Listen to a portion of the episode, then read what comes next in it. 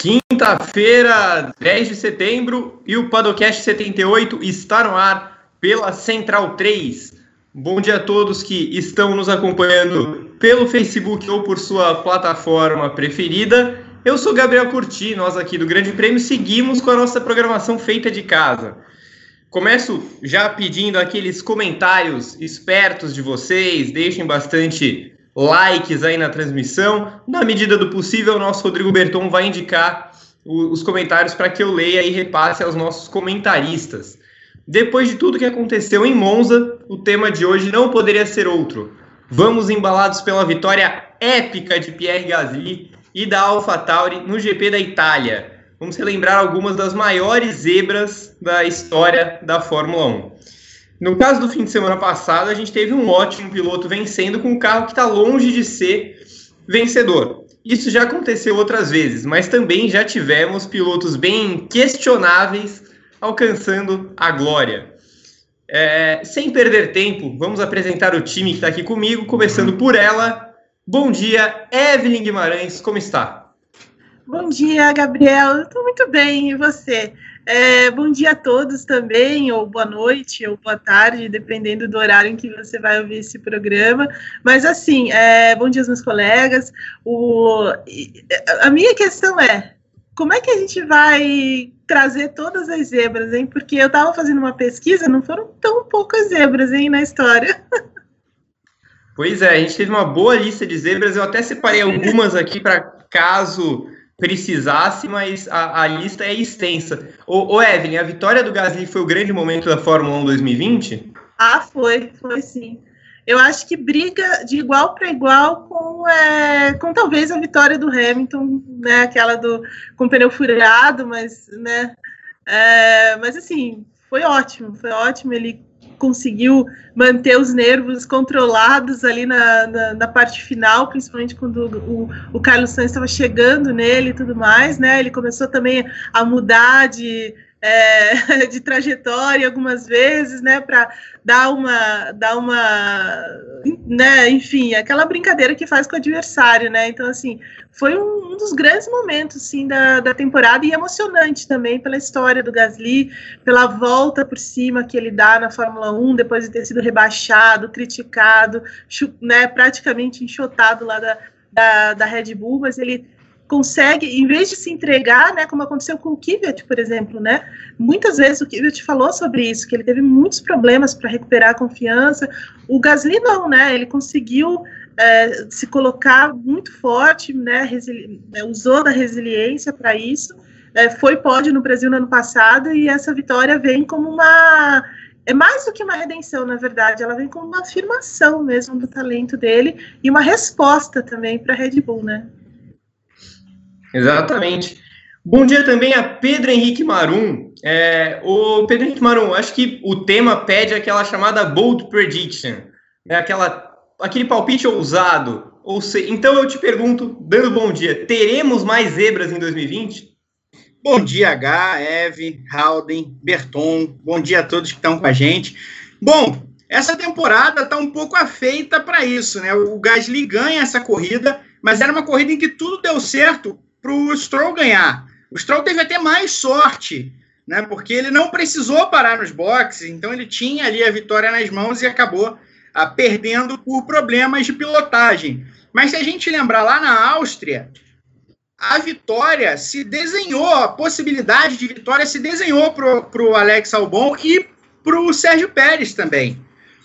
Se a gente lembrar aquela última bandeira, aquela último, aquele último safety car, batida do Russell, o Pérez teve a possibilidade, o Pérez e o Albon eram terceiro e quarto, o Pérez teve a possibilidade de trocar pneu, escolheu não trocar, então foi para o fim da corrida com pneus velhos, acabou se provando a estratégia errada, ele até perdeu posições, mas o Albon trocou, voltou, continuou em terceiro e partiu para atacar os Mercedes. Não fosse a batida com o Hamilton, o Hamilton não teria como segurar o álbum e eu suspeito que com 9, 10 voltas para o fim, o Bottas também não.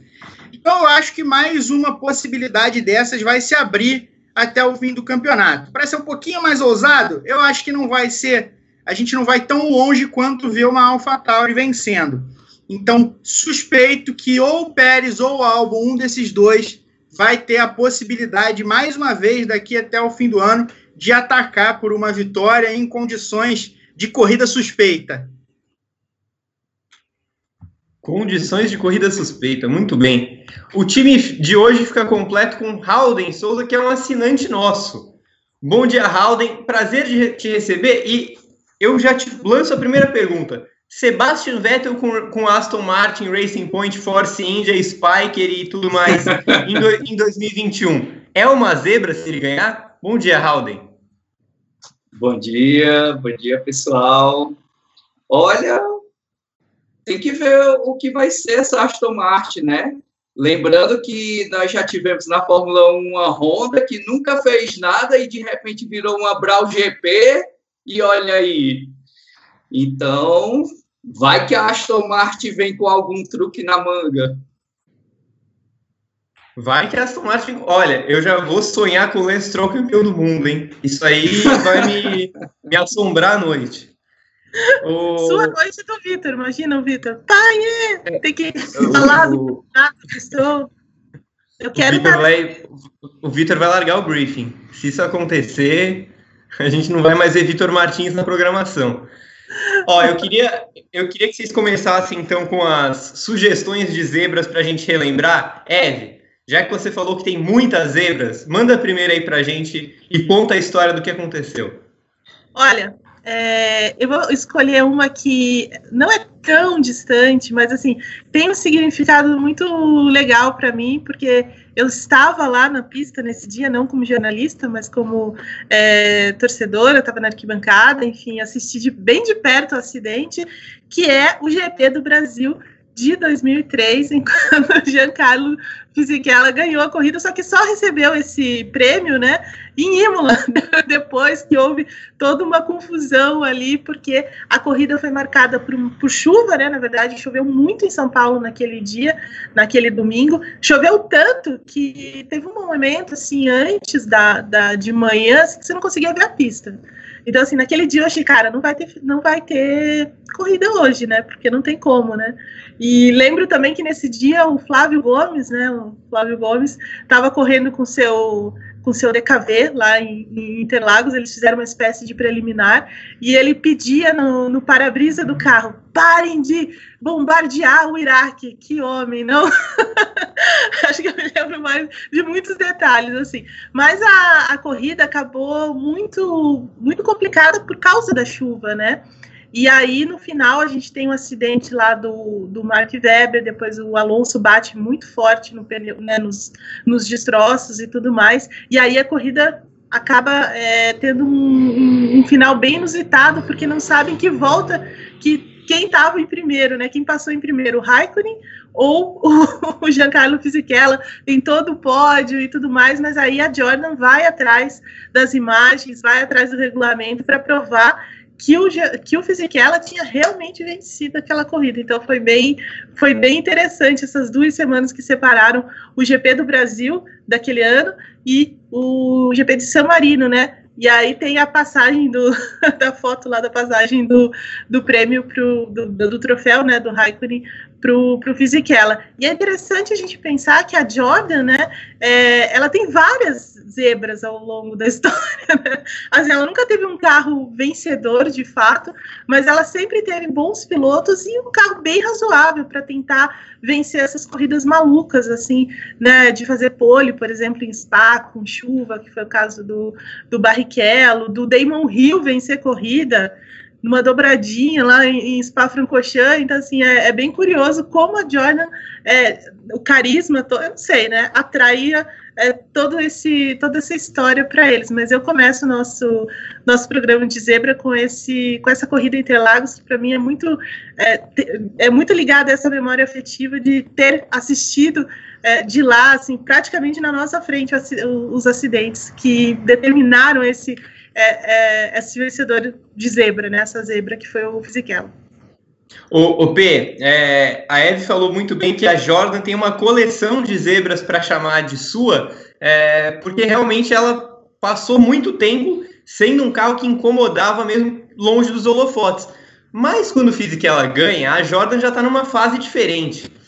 É, antes, quando ela tinha o Frentzen, né, o Barrichello, ela tinha até condições de incomodar de verdade. O Frentzen incomodou muito.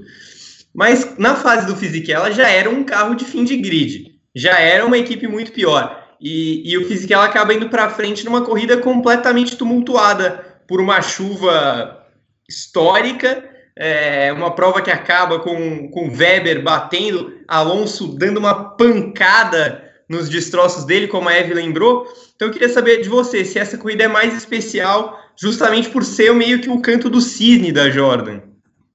Sim, é, foi o primeiro, não sei se o primeiro, mas assim, foi depois que eu, eu, eu, come, eu nasci em 92, né? Então eu, eu tinha é, quase 11 anos quando esse GP do Brasil aconteceu, porque eu é, nasci no fim do ano. Então, é, eu acho que foi uma, a primeira grande corrida, assim, primeiro grande GP do Brasil que eu, que eu vi depois que eu passei realmente a entender a coisa, porque eu sempre acompanhei Fórmula 1. Eu me lembro muito jovem do, do Rio campeão mundial, me lembro bem das temporadas de 97, 98, 99, enfim. Mas esse GP do Brasil de 2003 eu já era um pouco mais velho, já, já entendia bem as corridas.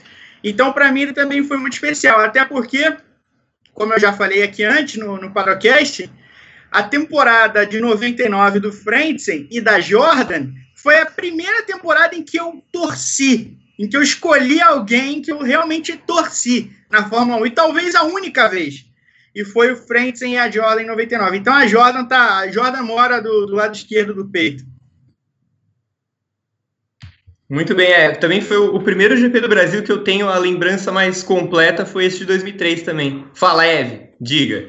Não, eu queria dizer que também eu, eu gosto muito da história da Jordan, acho que é uma das equipes mais legais, assim, que já passaram pela Fórmula 1. Ed Jordan cara é, super carismático, simpático, que nunca escondeu também essa coisa de piloto pagante, de né, nunca teve muito pudor com essa com isso. E durante muito tempo, realmente, a, a equipe foi incomodava, né? Incomodava mesmo com o Franksen, depois com o Damon Hill, enfim.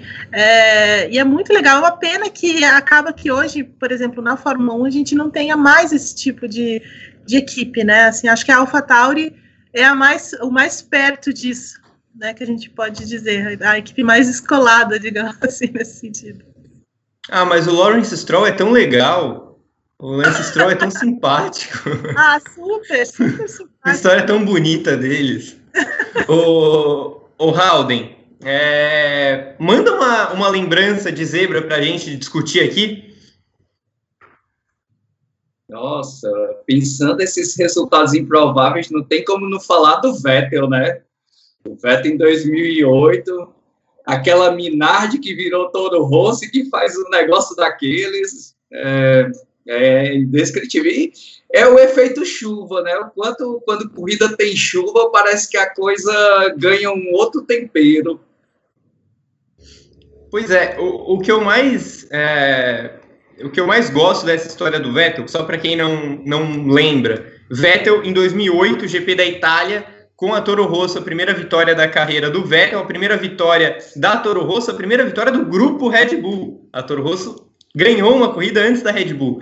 É, e o que eu mais gosto nesse GP da Itália é que teve chuva, é verdade, isso ajudou, mas o Vettel fez pole e venceu. Foi uma, foi uma corrida assim, uma vitória com V maiúsculo. E, e, era um carro da Toro Rosso que era bom. A, a, gente lembra, por exemplo, do GP do Brasil, aquela última corrida, né? Do, do Glock, do Massa, do Hamilton. O Vettel chega em quarto no GP do Brasil. E, ele passa o Hamilton e, e, naquele momento ele dava o título para o Massa. Então, é, o carro da Toro Rosso era muito competitivo, né, Pedro? Era um excelente carro, era divertidíssimo, muito rápido uh, bom de reta e tal. Então o Vettel teve algumas algumas é, corridas espetaculares naquele ano. Teve uma, eu fiquei na cabeça que era Mônaco, mas eu acho que não era. Eu não me lembro exatamente onde foi. O Raikkonen também vinha recuperando, o, o Vettel vinha recuperando posições e acabou tomando uma pancada do Raikkonen no fim. Não sei se alguém lembra que corrida foi essa, me, me escapou da, da memória agora. Mas aquele carro era, era velocíssimo e deixou muito na cara que o Vettel era a próxima grande coisa na Fórmula 1. Né? Ele era o próximo nome que, que chegaria para brigar ali na frente, numa geração que começava a se desenhar muito forte depois da, da, do medo que, que teve no fim da era Schumacher, do que viveria a Fórmula 1 e tal. E aí você tinha um Alonso que já era bicampeão mundial, mas ainda era muito jovem, tinha 26, 27 anos. Ah, nem isso, acho que 25. Tinha o Hamilton, tinha o Vettel, ah, o Massa ainda era jovem, enfim, tinha o Kubica, ainda era, era, uma, era um grid jovem e que prometia muito. O Vettel entra de cabeça nesse grupo de pilotos que, que a gente sabia logo de cara que brigariam por coisas grandes na Fórmula 1 e, não demorou muito a acontecer. No ano seguinte, uh, em 2009, ele passa para a Red Bull e, e, apesar do começo espetacular da, da Brown GP, pouco se fala que o Vettel, depois daquelas seis primeiras corridas que o Button vence, o Vettel é quem mais faz ponto naquele restante de campeonato. Né? Então, foi, foi já um ano, outro ano fantástico dele, e aí de 2010 para frente foi tetracampeão mas aquela essa corrida na Itália deixou muito claro que ele tinha chegado. Muito bem, foi, foi realmente. Ô, Eve, quer falar um pouco dessa primeira vitória do Vetão? Ah, eu quero, porque é uma vitória muito simbólica, né? Porque ela acontece antes da Red Bull. Existia, não, é, na época, não era como hoje, que tem uma operação completamente diferente entre é, as duas equipes, né? A e B. É, existia um, um, trânsito de informações ali muito mais apurado do que acontece hoje. Então, o carro acabou sendo um baita carro, né, um dos melhores, eu acho, da, de toda a história da, da, Toro Rosso, AlphaTauri, enfim, é, nesse momento. E o Vettel, assim, faz uma classificação com chuva, né? É, muito boa, sem erros, e depois uma corrida muito, ainda melhor, é, sem erros também, né? Numa chuva, numa pista de alta velocidade também, é, como é Monza, né? Então, assim, eu lembro, eu, eu já estava no GP nessa época, nossa. É, e, e, assim, é, a gente ficou, sabe, tipo, meia hora olhando para ter o que está acontecendo, né? O que, que é isso? É, foi, mais ou, foi mais ou menos o que aconteceu com o Pierre Gasly, mas acho que na, no caso do Vettel, como era tudo muito novo, ele era muito novo, a equipe, toda essa estrutura, é, acho que chocou mais do que é, no caso do, do Gasly, principalmente porque ele largou da pole, né? Ele fez a, a classificação, largou da pole, fez a, a corrida, tipo, é, é, a corrida, né? Aquela que é para guardar mesmo. Todo o acerto da, da, da Toro Rosso foi pensando numa chuva grande, né, numa chuva forte. Então, as outras equipes ainda ficavam meio, meio, porque existia uma previsão do tempo meio atrapalhada, assim, na verdade, de sábado para domingo. E, mas aí o domingo desabou a água dentro daquela previsão e da aposta da, da Toro Rosso também é, o que deixou o Vettel em bastante vantagem. Então, para mim, é uma das corridas mais bonitas assim da história.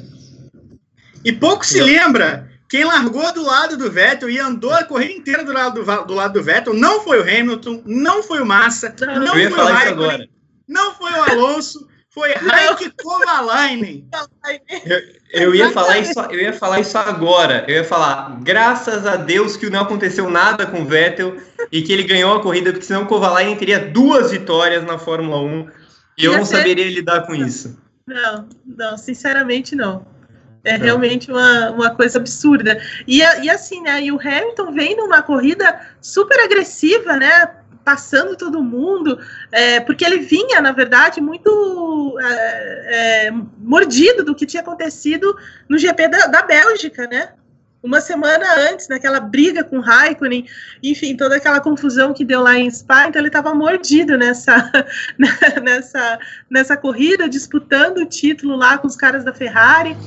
É, então, assim, foi foi bem interessante. E o, e o, e o Hamilton, desculpa, ele chega na sétima colocação exatamente como chegou também na corrida de domingo, né? Do, do Gasly, só uma curiosidade. Bem lembrado, bem lembrado. Hamilton em sétimo significa vitória da AlphaTauri Toro Rosso. O, o P, manda pra gente uma daquelas. Ah, eu vou para eu vou, eu vou na, na, na fácil, porque ela precisa ser registrada. É a corrida mais doida da história da Fórmula 1. É o GP de Mônaco de 96. A, a corrida insana dos quatro carros chegando ao fim. Uh, e vitória de Olivier Panis. A última vitória da França antes da, da, do fim de semana do Gasly. Outra coisa que não se lembra muito se diz que Olivier Panis e a Ligier só venceram porque choveu. E é a verdade. Só venceu porque choveu o Panis. Mas ele foi o mais rápido no armap aquele dia. Então já prometia o que aconteceria naquele, naquele momento. E aí chovia bastante em Mônaco, as coisas começaram a ficar alucinadas. Uh, problema com Alesi, problema com Hackney, que vinha bem no começo, enfim, uma série de problemas e no fim aquela história que a gente já conhece, né? Pani, Coulter, Herbert, Herbert, Johnny Herbert, os três primeiros, uh, os únicos três que chegaram na volta do líder e Heinz Harald Frentzen terminou, mas abandonando na volta anterior nos boxes. Então, assim, só quatro completaram, de resto, nada aconteceu. O Hackney bateu com o Mika Salo, o, o, Schumacher teve problema, Schumacher que tinha feito a pole, Schumacher logo na largada teve problema, Barrichello rodou, enfim, negócio horroroso. E aí, Ed Irvine e Jacques Villeneuve bateram também. Uh, o Alesi furou pneu, depois teve muito problema. Foi um negócio horroroso e o Pani conseguiu levar a Ligier para sua última vitória. O canto do cisne da Ligier, da excelente Ligier na, na Fórmula 1. E, e aí, mais paralelos, né, P? Além do, do canto do cisne, assim como foi o da Jordan com o Fisichella, foi, foram praticamente os únicos pontos do Pani no campeonato. O Fisichella pontuou no Brasil e teve uma outra pontuação. O Panis pontuou em Mônaco em mais duas corridas na temporada, é, uma vitória. E aquela corrida foi louca. Você citou a, a batida entre o Hakkinen e o Salo. Eles bateram, abandonaram e pontuaram. Foi, foi nesse nível uh, o GP de Mônaco. E era uma época que a Fórmula 1 só pontuava seis, né? Então, para você bater, abandonar e pontuar é só num pandemônio como foi o GP de Mônaco. A Ligier, a gente viu no fim de semana aquela narração maravilhosa vindo lá do, do canal Pli, a Ligier que foi grande responsável por, por vários desses nomes começarem a ter sucesso na Fórmula 1 e vencerem corrida. Jacques Lafitte venceu corrida pela Ligier, Didier Pironi venceu corrida pela Ligier, Patrick Depailler venceu corrida pela Ligier e, claro, Olivier Panis, além de outros que andaram ou para começar a carreira ou no meio dela, Patrick També, é, é, é, Jean-Pierre Jarrier, enfim. Raul Poesel também guiou na, na Ligier. Pois é. O, o Evelyn Guimarães, você se lembra dessa, dessa prova? Lembro, lembro bem dessa prova, que foi assim, é, é, é, uma, foi, foi uma batida atrás da outra, né? Então, assim, teve um espaço em que, beleza, né, o pessoal tava andando na boa, e a corrida até chegou a ficar, porque o GP de Mônaco é longo, né? 70 e poucas voltas. Então, assim, é, teve um espaço da corrida é, que acho que o Rio tava, tava, tava liderando, e assim, beleza, né? Tipo, aquela coisa, aquela procissão da, da Fórmula 1, né? E de repente uma coisa atrás da outra, uma coisa atrás da outra. Mas o que eu queria lembrar também é que 96 foi o primeiro ano do Schumacher na Ferrari, né? E a Ferrari, assim, ela tava uma draga, né, naquele ano, muito ruim. Tipo, a gente vê a Ferrari hoje muito ruim, mas aquela Ferrari de 96 era horrorosa também, muito ruim mesmo. E ele conseguiu a primeira vitória na Espanha com chuva, né? Assim, uma pilotagem absurda. E aí ele chega em Mônaco e também faz, ele, ele faz a pole naquela, na, naquela, naquela classificação. E aí você pensa, cara, o Schumacher, lógico, né, com, com, com, um circuito tão especial, tão particular de, de Mônaco, é da gente imaginar que ele vai ganhar a corrida de novo, porque é o talento ali, né, as, as distâncias são menores, a Williams ainda tinha um carro muito bom, né, o melhor carro do grid, é, tanto que o Damon Hill tinha vencido quatro corridas seguidas, assim, também, né? É, vinha numa, numa, num, num domínio é, de, do, do campeonato, e, e aí o, o, Schumacher faz essa pole, pô, ele vai ganhar a corrida, né? Mas não, né? ele põe o pé na zebra na, já no comecinho da corrida e bate e já fica fora. Então, assim, ele já tinha perdido, na verdade, ele tinha largado mal. O Rio largou melhor do que ele, assumiu a ponta já no começo, e o, e o Schumacher fica fora já no início da corrida. Então, aí por aí a gente já vê que a corrida seria mesmo é, uma maluquice, né? E daí aquele chove, para, chove, para foi realmente espetacular, assim, acho que uma das, como o Pedro falou, uma das corridas mais malucas da história, talvez a mais maluca mesmo da história, só poderia ter acontecido em Mônaco, né, com todas as particularidades da pista lá de Monte Carlo. Eu espero muito que Mônaco volte a ter chuvas é, periódicas que ferrem com qualquer prognóstico, porque ela fica muito divertida. Eu torço pela chuva artificial de Bernie Eccleston. o regador de Bernie Eccleston. Sim.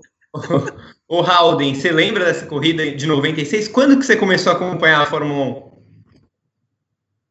Ah, desde muito novo. Eu, eu, me lembro, por exemplo, eu sou, eu nasci em 78 e eu tenho lembranças assim do, do bicampeonato do Piquet, porque meus pais gostavam de Fórmula 1, tanto meu pai quanto minha mãe. Meu pai adorava carros, então é uma coisa que muito tempo.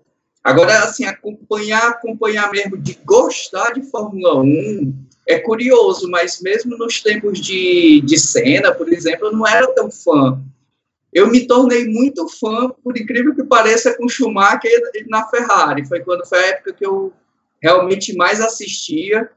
Tanto é que, pensando em Zebra, um ano curioso para mim é 99, que é um ano que ninguém pensaria que de repente você teria no final do ano um Ed Vine lutando por um título e ainda me vem um pódio com Stewart ganhando e Barrichello em terceiro. Então é um ano foi aquele ano totalmente inesperado.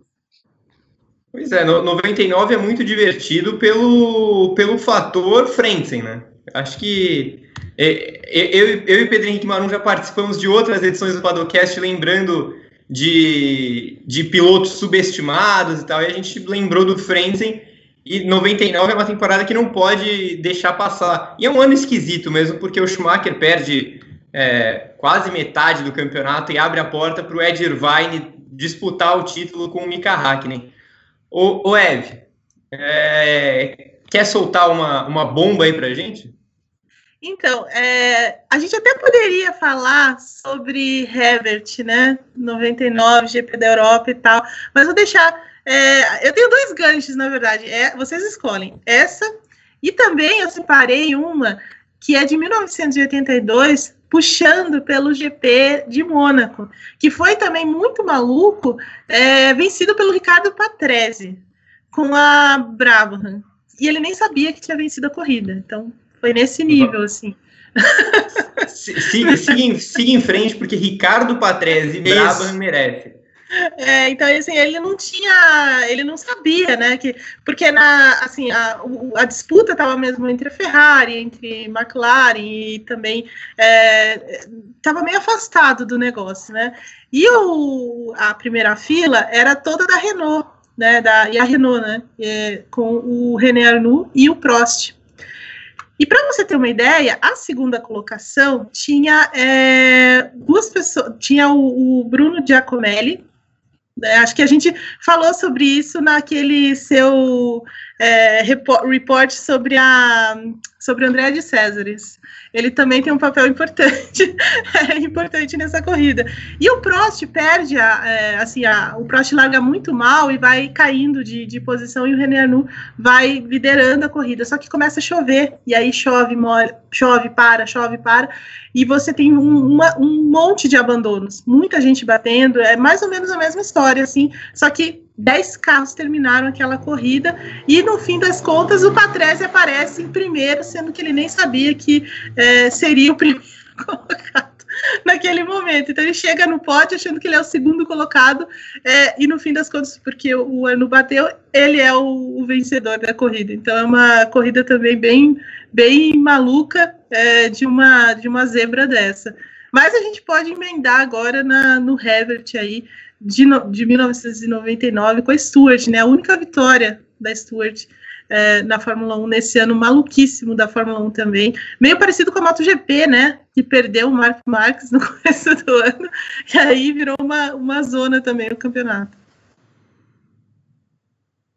A gente, pode, a gente pode falar do GP da Europa de, de 99. É, é, cara, é fascinante essa corrida, essa temporada. Eu acho que a Eve foi muito feliz porque é, é isso, é como se o Mark Marques tivesse machucado mesmo, que foi o, o que aconteceu com o Schumacher. Era para ser o, o, ano de Schumacher é, e de Ferrari, isso acabou sendo postergado.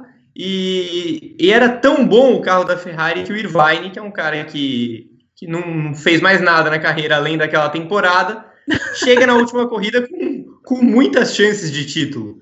Com muitas chances. Ah, isso, isso seria uma ironia, né? Desculpa, é, Gai, seria uma ironia, né? O Irvine ganhar, ganhar o campeonato antes do Schumacher, né? Que praticamente desenvolveu aquele carro, desenvolveu aquele grupo. É, seria muito. Até injusto, né? Quase. E seria curioso porque seria a terceira, a segunda vez em três anos que o campeão mundial ia perder o emprego no ano seguinte. Exato, exatamente. E é, cara, eu, eu sou apaixonado por essa temporada, inclusive eu, defendo que a final de 99, o GP do Japão de 99, é o melhor até chegar ao GP do Brasil de 2008. A melhor decisão até o GP do Brasil. Porque quando você analisa aquela corrida, o Irvine e o Hakkinen estavam em situações parecidas para o título. Mas o jeito que a corrida se desenrola, com o Schumacher sumindo na frente, e, e aí o, o Coulter começa a rebolar na frente do Irvine, na saída dos boxes. É, é, uma, é uma coisa fascinante, assim, McLaren e Ferrari no auge de uma treta. A, a, a, disputa de 99 é muito legal. Assim, quem não viu o GP do Japão de 99, vale a pena ver o Schumacher recém retornando do, da lesão seríssima. Enfim, 99 é uma temporada muito legal, né, P? Sim, demais. 99 é assim, é, é, eu falei disso agora há pouco, né? A memória afetiva de 99 é sensacional. Ali, é, eu sempre gostei de corrida, mas ali é, foi quando a gente realmente é, a gente se apaixonou, uma geração inteira de, de jovens. 99 foi fantástico. Outra final sensacional também foi 94, né? O GP da Austrália de 94, o Nigel Mansell largando praticamente com as duas mãos para o alto, falando: calma aí, deixa eu sair aqui, pedindo pelo amor de Deus para não atrapalhar a disputa, e depois acontecendo tudo que aconteceu. Foi ótima também. Sim, tu, tudo que aconteceu, Schumacher e, e Rio se encontrando e o, e o Michael saindo campeão do mundo. O, o P, você quer, quer soltar mais uma, mais uma zebra ou quer comentar a vitória do Herbert porque eu, eu acho que duas, duas Stuart no pódio, né? Porque o Barrichello foi ao pódio também, com o Yardo Trulli em segundo. Esse, esse pódio foi, foi magnífico. Não, sensacional. Mas se o Haldane quiser comentar, eu, deixa ele comentar, eu tenho uma aqui guardada. Manda ver, Haldane. Não, é engraçado. Essa corrida, curiosamente, eu não assisti. então, assim, eu cheguei a ver os resultados e tudo mas é uma corrida em que eu não tenho lembrança. É claro que quando eu fui ver depois, ah, quem será que ganhou a corrida? Esperando McLaren, Ferrari, aí Johnny Herbert ganha. Como é? pois é. O, então vai, P, manda, manda a sua carta na manga aí. E se eu te dissesse que uma vez na Fórmula 1 uma corrida foi vencida pela menor diferença da história, com um cara que ultrapassou três carros na última volta, venceu a única corrida dele na Fórmula 1 e nunca, em toda a carreira, liderou uma volta sequer no Mundial de Fórmula 1. Você sabe de que corrida eu estou falando? Vai, fala. GP da Itália, 1971. Corrida vencida por uma diferença de um centésimo por Peter Getting, que na última volta ultrapassou Mike Haywood, François Sever e Ronnie Peterson de Surtees, Steele e March para vencer uma corrida incrível pela BRM. O, o Getting nunca mais ganhou uma corrida. Na verdade, nunca mais nem se aproximou de ganhar uma corrida. Ele só marcou mais um ponto na Fórmula 1 no GP da Itália de novo, uh, do ano seguinte. Teve uma, teve uma carreira pequena na Fórmula 1, bem pequena mesmo, mas conseguiu vencer essa prova. Como eu falei, ele, ele começa a última volta em quarto, consegue ir passando ali, uh, e aí vence a prova, mas nunca liderou uma volta sequer, porque ele, obviamente, só liderou alguns metros nessa, nessa prova. Então, uma vitória incrível que ficou perdida no tempo, porque é, nada ali virou, né, ninguém virou gigantesco, ele não virou, a, a corrida acabou ficando, ficando para trás. Mas naquele momento na história, foi a prova mais veloz, com maior média de velocidade da Fórmula 1 em todos os tempos. Uma, um recorde que só seria quebrado pelo Schumacher na mesma Itália, na mesma Monza, em 2003, se não estou enganado. Mais uma corrida que ficou perdida, mas é espetacular. Uma média de velocidade maior do que a Ferrari teve nesse último final de semana. é, posso garantir aqui. Ô, ô Eve, que, que história fabulosa, hein? Eu, eu tô até, fui até conferir os, eu fui conferir os dados do, do nosso amigo Peter Pan e, e, ele teve dois pontos na carreira além do GP da Itália, um antes e um depois. Fabuloso. Não, sensacional, sensacional. Eu acho que é, eu tinha separado também a, do, a vitória do George Scheckter de Wolf na Argentina, mas essa bate de longe, assim, foi é muito mais espetacular, de fato, pela velocidade, pela, pela história né, é, desse final de corrida, então assim, é, ganha de longe, viu, dessas mais antigas, digamos assim. Acho que a gente dá pouco valor para E faz, faz parte da lenda do Chris Amon azarado, né? Porque o Amon largou na pole nesse dia. Ah, Pois é, incrível, incrível. É, Chris Amon que, para quem não sabe, é o Nico Huckenberg deles, né? É, o Nico Huckenberg de uma outra geração. É, o, o, o Ed, você quer falar da, do Júlio Schechter em 77? Ah, então, é porque é, era o início da temporada, né? Na verdade, a abertura da temporada naquele, naquele ano na Argentina, no circuito de Buenos Aires, né? É, que é um circuito muito bonito, na verdade. É pena que assim, é, não, a Fórmula 1 já não corre muitos, muitos anos lá, mas assim, é um circuito muito, muito bonito mesmo. E o George Scheckter é, chega com o Wolf, que na verdade era a do Franco Williams também, né? A equipe. E que aí o, o Walter Wolff chutou ele de lá porque a equipe estava muito mal gerida, muito, né? Enfim. É, e aí você tem essa primeira corrida, primeira corrida da equipe é, no meio de McLaren e Ferrari, que eram muito fortes nessa época. O Nick Lauda foi campeão, né? Em 77. E você tem a primeira vitória é, da equipe logo na estreia. O cara vence logo na estreia, né? Então, a princípio é uma zebra, mas o George Scheckter acaba como vice-campeão daquela temporada. Então, assim, é uma coisa muito louca. E a equipe termina na terceira colocação também no, no Mundial de Construtores.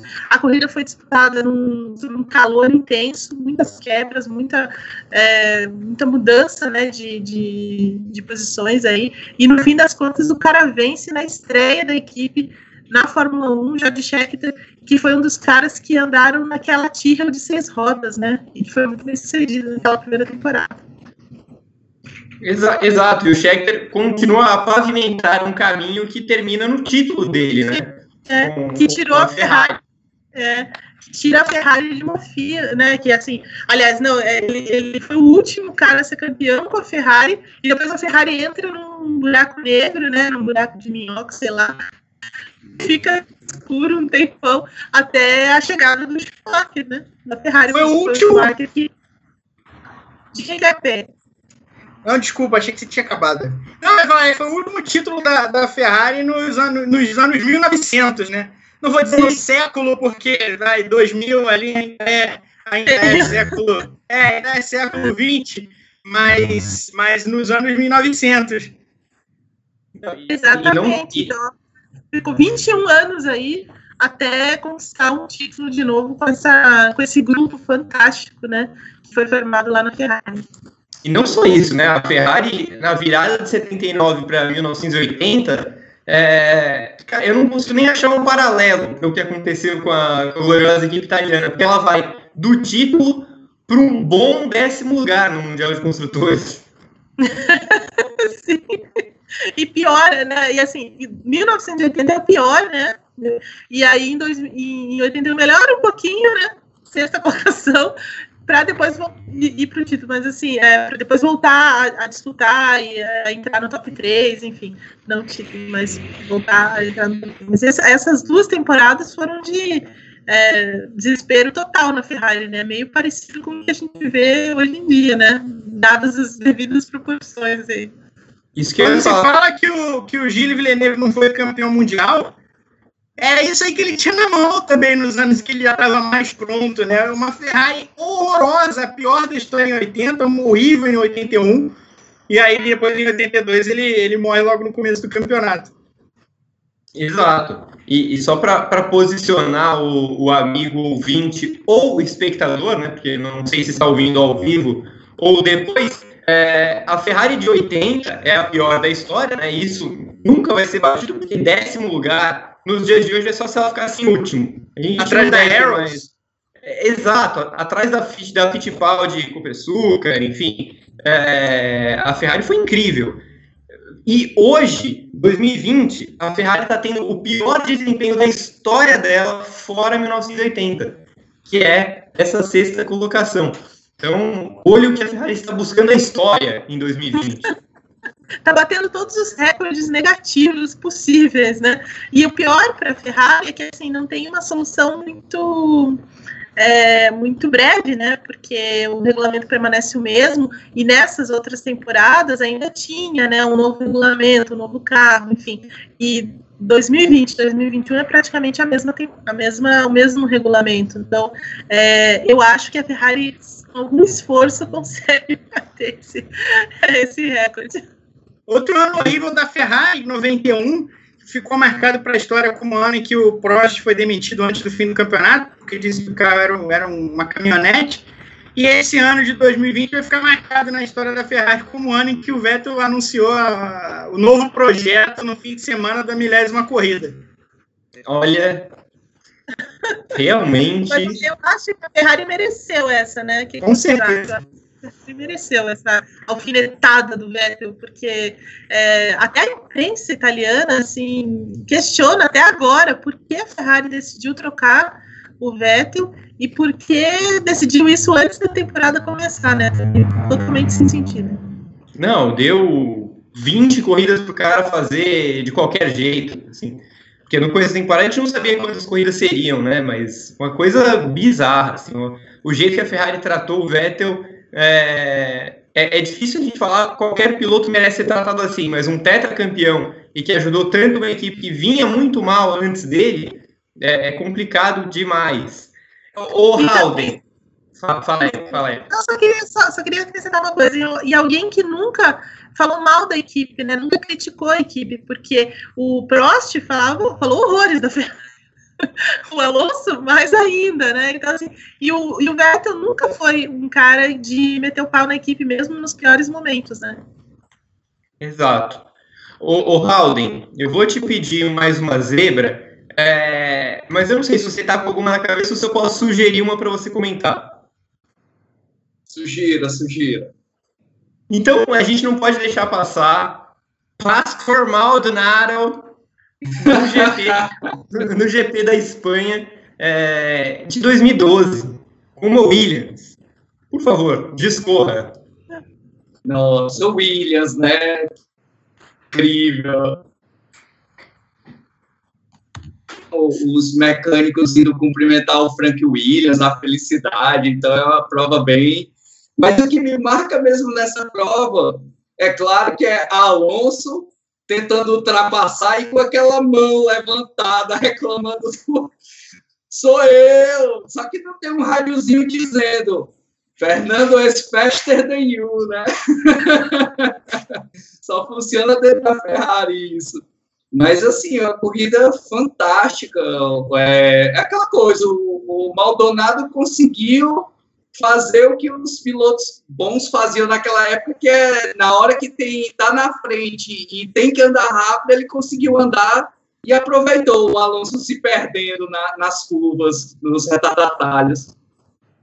O, a temporada 2012 é uma delícia completa, assim. Acho que da, das, das, temporadas que eu acompanhei é a minha favorita porque é, o jeito que o campeonato se perdeu no começo, assim, foi passando de mão em mão, é, foi fascinante. Assim, a gente começa a temporada com o Button vencendo, né? Então a McLaren, aí, aí o, o Alonso vence com a, com a Ferrari, aquela corrida que o Pérez de Sauber nas últimas voltas, fica louco atrás do Alonso. Meio que aconteceu com o Alonso na Espanha, era o Pérez na Malásia. Pérez estava no retrovisor do Alonso, loucamente mexendo aquele carro, não conseguiu passar. Aí na China, o Rosberg vence com a, a Mercedes, e, e, depois o Vettel com a, com a Red Bull na frente no Bahrein. Aí chega a Espanha, o Maldonado vence com a Williams, enfim, a, até chegar a Mônaco e o Weber repetir a equipe vencedora. Mas, o Ev, é uma temporada espetacular, né? Pena que o Vetão encaixou aquelas quatro vitórias seguidas e acabou o campeonato. Sim, verdade. É, não, mas é uma das temporadas mais legais da história da Fórmula 1, realmente.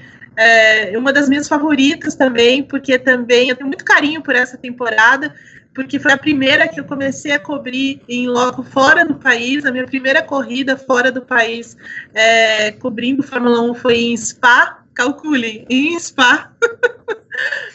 e me lembro que a gente, é, só uma historinha aqui sobre Spa, tava lá, né, deu toda aquela confusão na, na largada, causada por Roman Grosjean. O homem, não, não. O homem. Não foi. É, o homem e aí, aquela correria, né, depois para saber, ele foi suspenso, enfim, porque realmente ele passou dos, de todos os limites naquele dia.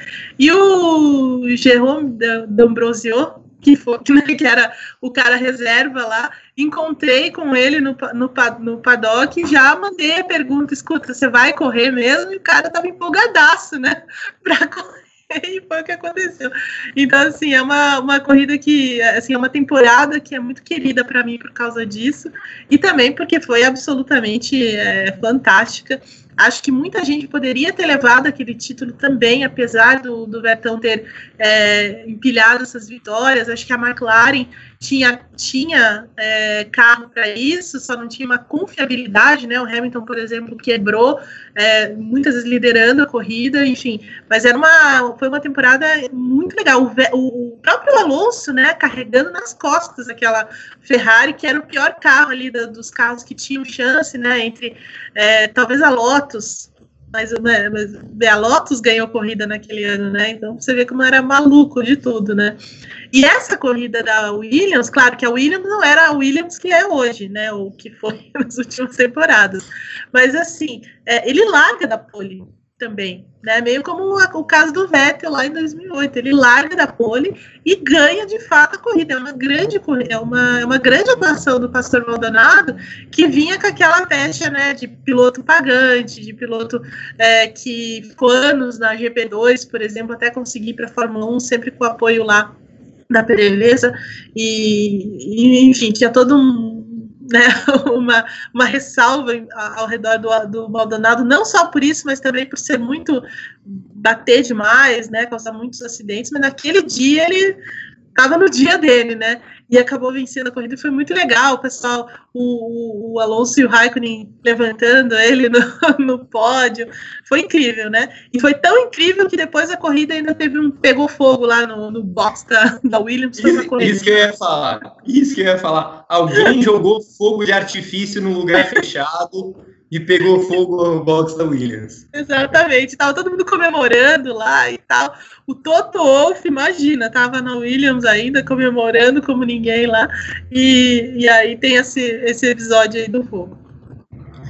Pois é, Mas, o... uh, fala, Alden, manda ver. A cara do Alonso levantando o Maldonado no pódio é impagável.